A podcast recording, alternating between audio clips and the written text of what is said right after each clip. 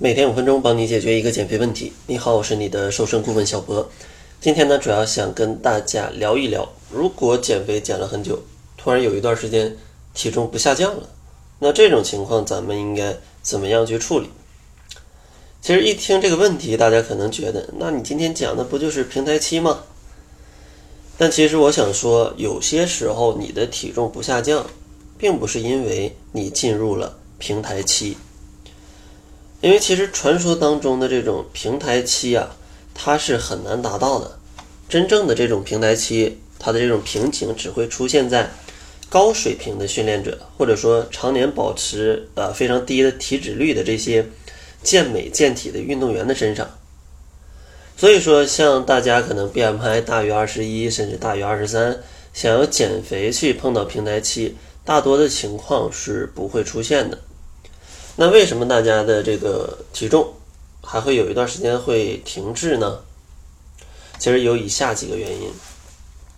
首先，第一个原因呢，就是大家要去思考一下自己的饮食在这个过程当中有没有发生过一些细微的变化。首先排除一类朋友，哈就是减肥的时候吃的特别少，突然有几天聚餐，或者说想放纵了。吃的比较多，那这样你的体重不下降甚至上涨都是很正常的，这一点大家都知道。还有另外一种就是，有一些朋友觉得天天我都在非常精细的去计算这些热量，计算我吃了多少。那为什么这种朋友他的体重也会停止呢？因为国外啊有一些学者他做过一个研究，就是当人们自己在计算卡路里的时候，往往会漏掉三分之一到三分之二的热量。因为有很多酱料啊，或者有很多的调料啊，还有一些觉得看似健康的什么水果蔬菜啊，这些热量可能大家都没有计算。所以说，有的时候你觉得自己吃的很严格，其实呢，吃的可能并没有你想象当中的那么好。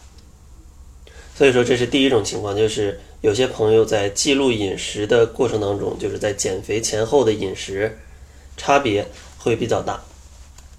然后另外一种情况呢，就是一些。随机性的因素，就不要让大家太在意自己的体重秤的数字，有可能有一个礼拜，有个三五天，它不变化是非常正常的。但这个因素呢，不是人为去造成的，而是你自己身体它自己去捣蛋。因为人体的体重啊，决定因素非常多，脂肪、肌肉、水分、宿便，还有各种乱七八糟的东西。而我刚才说的这几种呢？如果你是个活人啊，它肯定会波动的。睡得晚了水肿，吃的咸了水肿，这样的话体重就会有一个上涨。另外呢，像大家可能有的时候再有一些排便的问题啊，然后还有一些减脂甚至肌肉它的一些变化，那这样的话，其实你的体重每天都会有很大的波动，所以说导致你可能一个礼拜体重也没有什么持续的下降，这个也是非常正常的。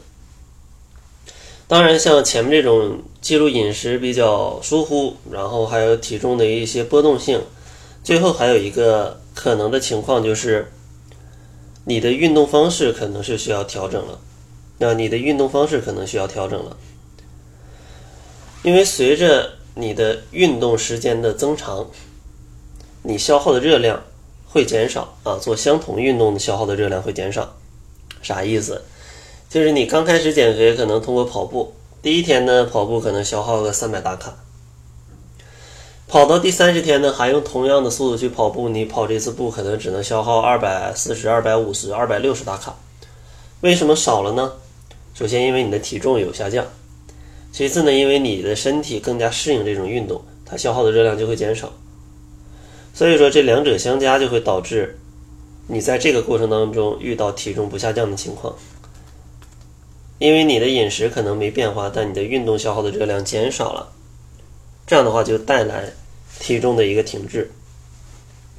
所以说你是这第三种状况，建议大家去改变运动方式，比如说做一做高强度间歇性运动，或者说换一换运动方式。以前跑步，现在游泳；以前游泳，现在去骑自行车。骑完自行车呢，你可能再去做一些其他的运动啊，跳一跳瑜伽呀啥的都可以，甚至去跳舞。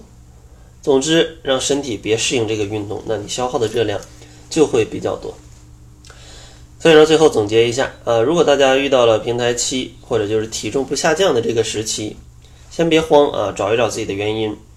第一个原因，先来看一看自己的饮食，在平台期之前饮食是怎么样的，平台期之后是怎么样的，有没有什么细微的差别，会不会漏掉了什么？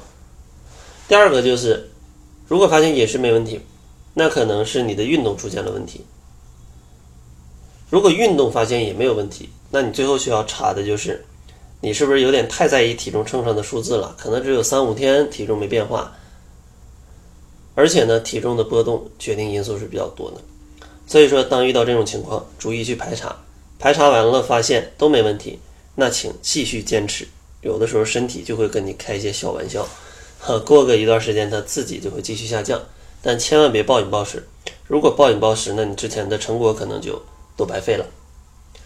那好了，这就是本期节目的全部。感谢您的收听。作为您的私家瘦身顾问，很高兴为您服务。